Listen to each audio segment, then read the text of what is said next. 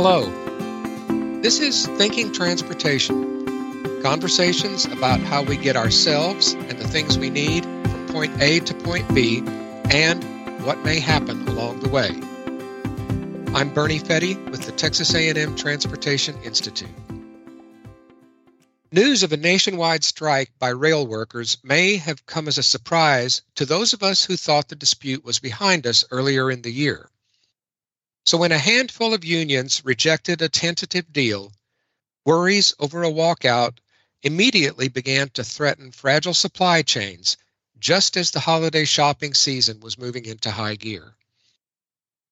Allan Rutter is a senior research scientist and an expert in freight movement, especially the freight that moves on railroad tracks. He's with us for this episode to help us understand how things almost reached a boiling point where we are now in the story, and what may lie ahead. Welcome, Allan. Thanks for joining our conversation today. Happy to do it, Bernie. So, we're here to talk about the nationwide railroad strike that almost happened. Yes. It seems that the pot had been simmering for quite a while before it got to the boiling point or close to the boiling point. And some people would say, I think, that it did actually reach that point. So, how did we get there? Well, it's a long story. This particular contract negotiation had been stirring around unresolved since before COVID happened.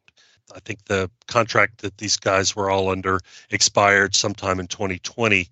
COVID comes in and really inhibits the ability for the parties, the, rail labor and the railroads themselves, who negotiate through intermediaries they were unable to do this face to face. And that's really the best way for this kind of thing to be resolved.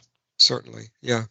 So this really kind of comes to a head earlier this year, about March or so, when the National Mediation Board, an actual federal agency with three Senate confirmed people, released the parties, which is a formal way of saying that the railroads and the rail labor who had been talking with each other were no longer going to formally mediate through the National Mediation Board. And then under the 1926 Railway Labor Act, which applies to railroads and to commercial aviation, that set into effect a whole series of deadlines, cooling off periods, which got us to the point where we were a little over a week ago. So that really changed the rules of the game kind of in midstream, huh? It accelerated things. I uh, see. Okay. It was interesting given that as this was coming up for congressional consideration, a number of parties, both on the, the legislative side and on the rail labor, were like, why can't people talk this out amongst themselves? Well, they were kind of doing that for a while. The mediation board's action put this into I mean, to overuse a rail metaphor, this train was on that track and that's where it was going. You were talking about the progression of the talks, and I think that there was a tentative agreement that happened several months ago that was brokered by the White House. Yes. So, after the National Mediation Board released the parties, the president created, which he is allowed to do, or authorized to do under the Railway Labor Act, a Presidential Emergency Board, a PEB, PEB 250. They came up with their set of recommendations sometime in August. And it was one of those cooling off periods where there was a possibility of a strike that the administration, acting through Secretary Buttigieg of the Department of Transportation and Marty Walsh, the Secretary of Labor, a former union guy and mayor from Boston, they brokered a deal between the railroads and the labor that is based on that PEB 250 with a couple of sweeteners, some additional lifestyle, working condition related stuff that goes beyond the sort of salaries and benefits kind of right, discussion right. that was in the PB. So they worked out a deal on September 15th. That's what was sent back to all the rail unions, all 12 of them. And ultimately, eight of those unions said, yes, we're ready to go. And four of them said, nah, that's not good enough. And this isn't necessarily a democracy we're talking about. Just because there was a majority vote doesn't mean that it was a done deal. Yes. So it's not so much that eight unions are in and four are out, so everybody wins. And it's really all of those votes were close. I think none of them were more than sort of 51, 53. It was a very closely run thing. But, you know, I think we have to understand the effects of COVID on rail labor as a whole, that these guys were feeling sort of hard pressed and not really recognized. And so a lot of their members were like, nah, this this isn't working for us and we don't feel appreciated. Okay, and then we get to the point where Congress enters stage left, stage right. And in a lot of public opinion polls that we see from time to time, the United States Congress does not typically get high marks for getting things done, fairly or unfairly accused. But in this particular case, things did seem to happen pretty quickly. A bill was passed, quickly signed by the president, and voila, no rail strike.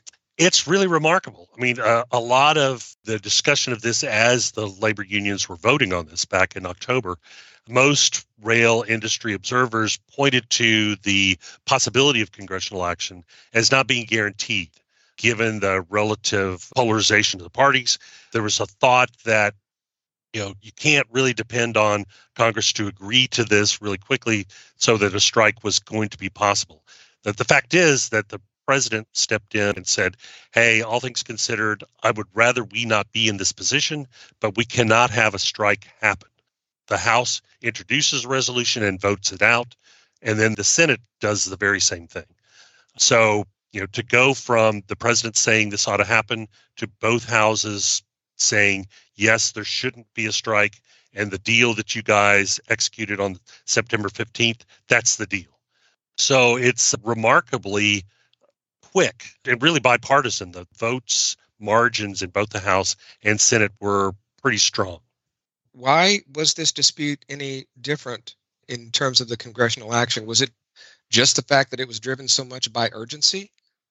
Well, one, most collective bargaining things don't get resolved by Congress, and that's the function of this Railway Labor Act. In 1926, Congress decided that the railroads were too important to the economy and to the people they serve. And of course, consider back in 1926, the railroads were the means by which most people got around between right. cities, right. and most freight was being moved by rail.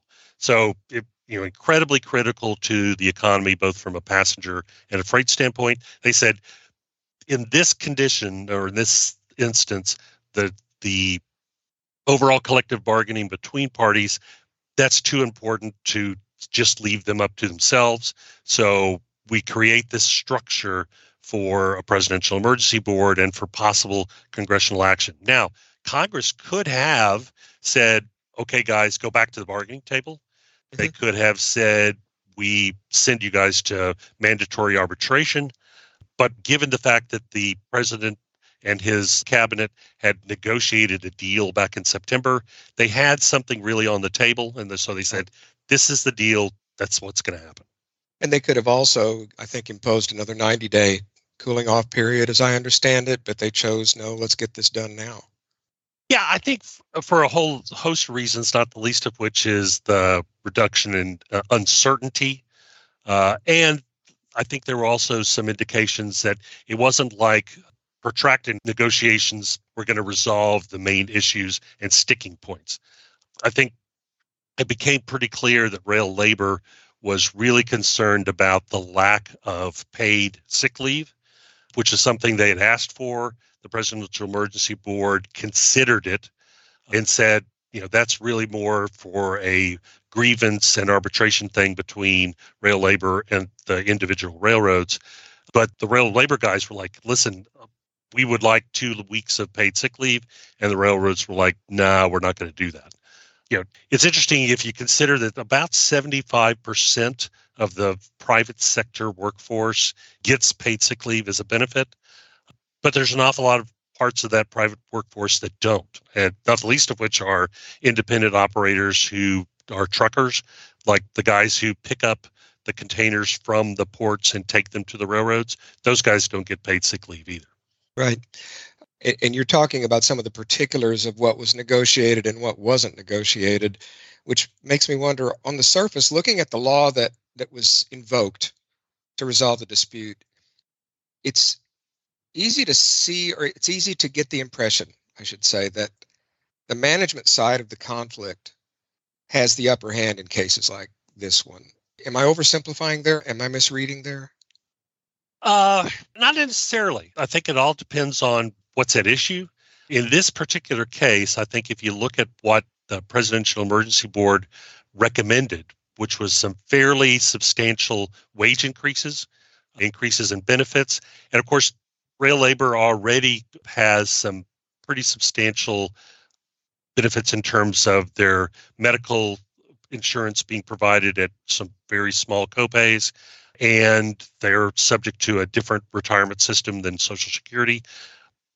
So at the end of this presidential emergency board, they were already looking at some pretty substantial gains from a monetary standpoint. It's right. the working condition stuff that was still a problem.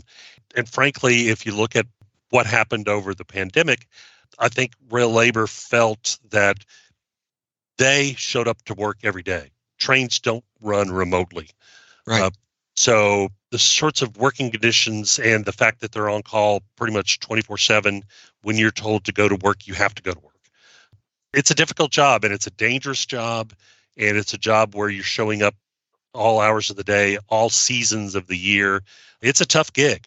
And so I think they weren't really feeling a whole lot of appreciation or affection.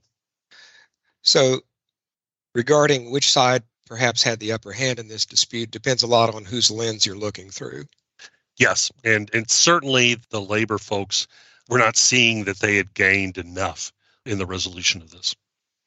I'm curious about your thoughts on where we'd be right now if the strike had not been prevented. How the dominoes may have fallen, you might say. Can you talk a little about the railroads more broadly? What do they carry every day? You talked about how it's a 24 7 thing, they don't run remotely. Can you expand on that a little bit? Let me talk a little bit about how a strike would have affected businesses and industry in Texas in particular. A lot of livestock in Texas depends on grain that moves by rail. That means beef, cattle, poultry, both turkeys and chickens. There's an awful lot of livestock operations in Texas that depend on grain coming by train. Fracking depends on sand that comes from Wisconsin. For some reason, there's just something special about uh, Wisconsin sand, and that moves by rail car. Most electricity in Texas is produced by natural gas, but there's still some coal fire plants, and particularly the LCRA plant in LaGrange. And that's uses, the Lower Colorado River Authority's power plant? Yes, sir. They use coal from the Powder River Basin in Wyoming that moves by rail ethanol that gets mixed into gasoline, as you can see that from every gas pump tells you how much ethanol is in it. That gets produced in the Midwest from corn and that moves by rail car, not by pipeline. Drinking water depends on chlorine, and a lot of that chlorine moves by rail car because it's so specialized and toxic. Rail is the safest and most direct way to make that happen. And then finally, there's a lot of uh, motor vehicle manufacturing in Texas, particularly GM in Arlington and Toyota in San Antonio. They depend on rail to move parts and finished goods in and out. So, not having freight rail service would have been a big deal for Texas. So, one of the things I was waiting for you to talk about was whether or not this had any impact at all on passenger rail on Amtrak. Is this exclusively a freight rail thing, or is there any overlap there? There are a lot of Amtrak services that depend on freight rail access. Most long distance services, which is what operates through Texas, that depends on freight railroads. And if they go out and can't be served, then those services don't happen. There's an interesting thing about the Northeast Corridor, which Amtrak owns, but there's some freight rail that goes across it particularly in Delaware, that goes into the Delaware, Maryland Peninsula, to the extent that there are issues with some of that freight rail that crosses there, there may have been some problems with Northeast Corridor service. But there's an awful lot of Amtrak services I'm thinking in particular about what happens in California. Most of those move on freight rail rights of way. Oh, sir. Okay. In just talking with people while this story was unfolding, I was bit surprised to find out that some people weren't aware of the impending strike at all, or if they were aware of it, they didn't seem to be terribly concerned about it. I'm not sure how to ask this question, but what do you think that that says about our collective dependence on the railroads? Are we taking things for granted? I think there's a certain amount of that, and that's a good thing, frankly, not having to worry about it in the same way that up until February of 2021, most Texans didn't have to worry about switching on the light switch and power coming on. We depend on this sort of background service, and freight railroads are one of those things where their dependability becomes something that you sort of take for granted. I think this particular strike is, and its resolution by Congress, is a way of saying to both railroads and the people that work for them, this is really important and we can't afford for it not to be working. And the COVID 19 pandemic that you had mentioned early on in our conversation really brought the concept of supply chains into an, a national conversation. How we get our toilet paper and our gasoline and our bananas and everything else that we need. Do you think that the pandemic's effect on supply chains had any impact on how people may have viewed the potential of a nationwide rail strike? I think it had a, a there was a hook there that the people in Congress looked at that and said, for all kinds of reasons, we don't want to put our supply chain in crisis, regardless of how different parts of industries may or may not use railroads. It's too interdependent for that to go away.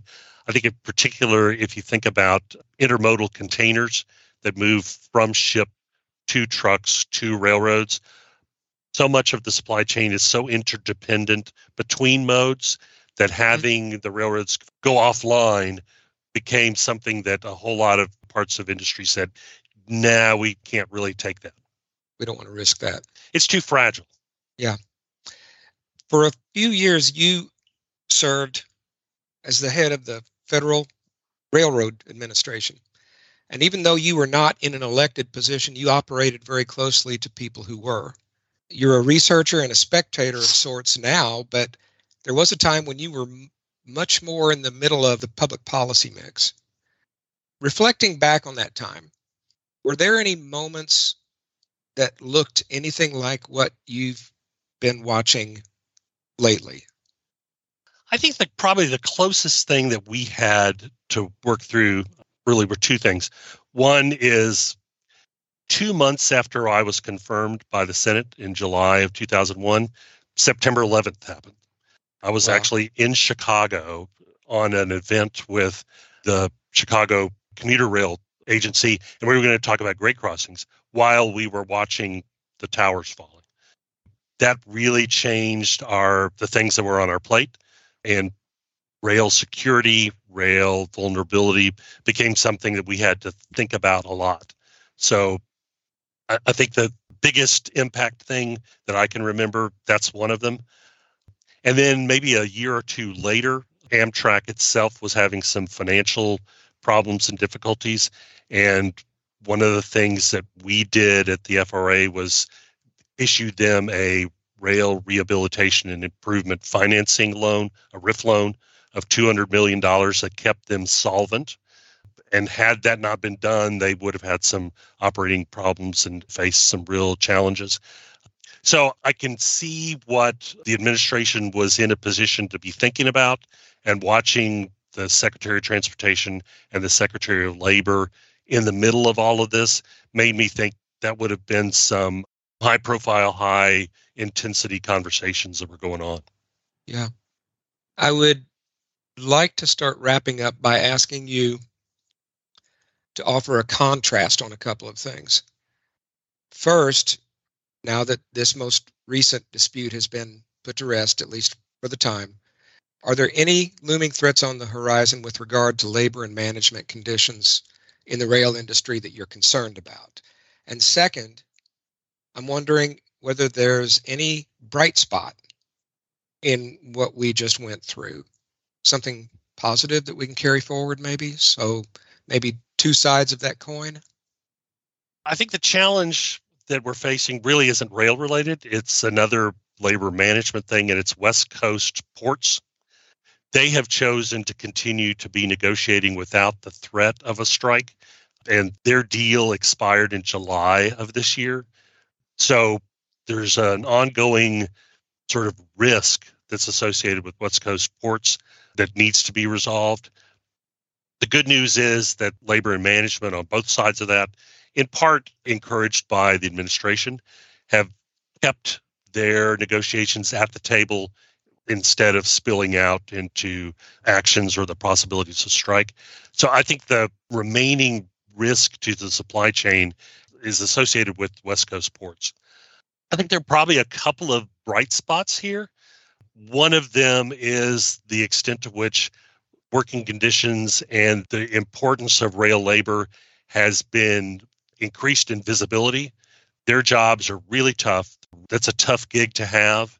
And to make sure that there's a lot of people throughout the industry, throughout Congress, who now have a heightened appreciation for what these guys do. That's something that's good news from all of this. And I think that there's continued attention to shippers and what they depend on railroads to do. The Surface Transportation Board, another entity that's independent of the Department of Transportation, five Senate confirmed members on that. And they are really focused in a laser beam on making sure that railroads do what they have promised shippers that they would do. And their chairman, Marty Oberman from Chicago, is really calling attention to let's make sure that railroads are functioning in a way that works for everybody. There's a lot more attention on how railroads function, and they're getting a lot more attention on the national level. And maybe a chance to have a greater appreciation for something before we happened to lose it. Absolutely. I think most of us, the only time we think about railroads is when we're stopped at a grade crossing and wonder when we're going to be able to go again. Railroads really provide really crucial service in our nation's economy and in Texas. Texas has more railroad employees, more railroad miles than any other state. So, like a lot of other elements of our transportation system, we really don't think about it until something goes wrong with it. That's the case. And the good news is Congress took action and acted in quick and bipartisan fashion to keep things running. What have I not asked you about that you were wanting me to ask you about? I think the only thing that I'd make a case about is how railroad workers did their jobs throughout the pandemic. Just like truck drivers who were keeping our grocery stores fully stocked, railroads were doing their work all throughout the pandemic.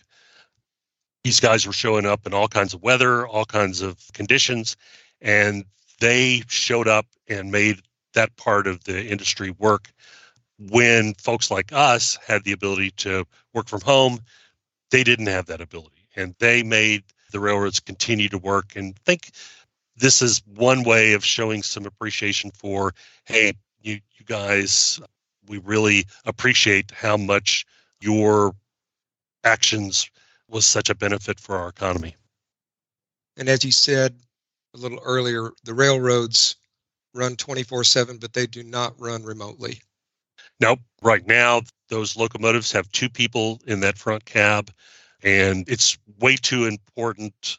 The things that can go wrong can go wrong spectacularly. So it's really important for those things to have some people involved. Last question What gets you excited to come to work every day after this many years of doing what you've been doing? I think the thing that really makes me excited about particularly coming to work at TTI, is how many really sharp and smart people we have and how many really important things our people are working on. We were at an event on Tuesday where we were talking with some of the other people who had done these podcasts. And I think about the stars and really incredibly sharp people that we have around us. I get a lot of enthusiasm and excitement about just being around smart people. And we have lots of those. That we do. We have been visiting with Allan Rutter, a senior research scientist at TTI. Thank you, Allan. We're so glad you could join us and bring your characteristically sharp focus to a somewhat cloudy picture. We really appreciate it. Thank you. Thanks for the opportunity. The only time that many of us think about America's railroads is when we're stopped at a train crossing, wondering how long it will be before we can continue on our way. We often fail to consider how important those rail lines are to our economy. Livestock operations depend upon grain. Drinking water requires chlorine. Auto assembly plants need parts that come in to produce cars that are shipped out. And the gasoline for those cars requires ethanol. All of these and more are moved by rail. We often have to face the possibility of losing something before we're reminded of just how much we appreciate it. COVID 19 helped us understand that, and the railroad strike that almost was has served as a reminder. Thank you for listening. Please take just a minute to give us a review, subscribe, and share this episode. We hope you'll listen again next time when we visit with Melissa Finley and hear about wrong way driving and the newest ways to combat a crash trend that's somewhat rare but almost always deadly. Thinking Transportation is a production of the Texas A&M Transportation Institute, a member of the Texas A&M University System. The show is edited and produced by Chris Pourteau. I'm your writer and host, Bernie Fette. Thanks again for listening. We'll see you next time.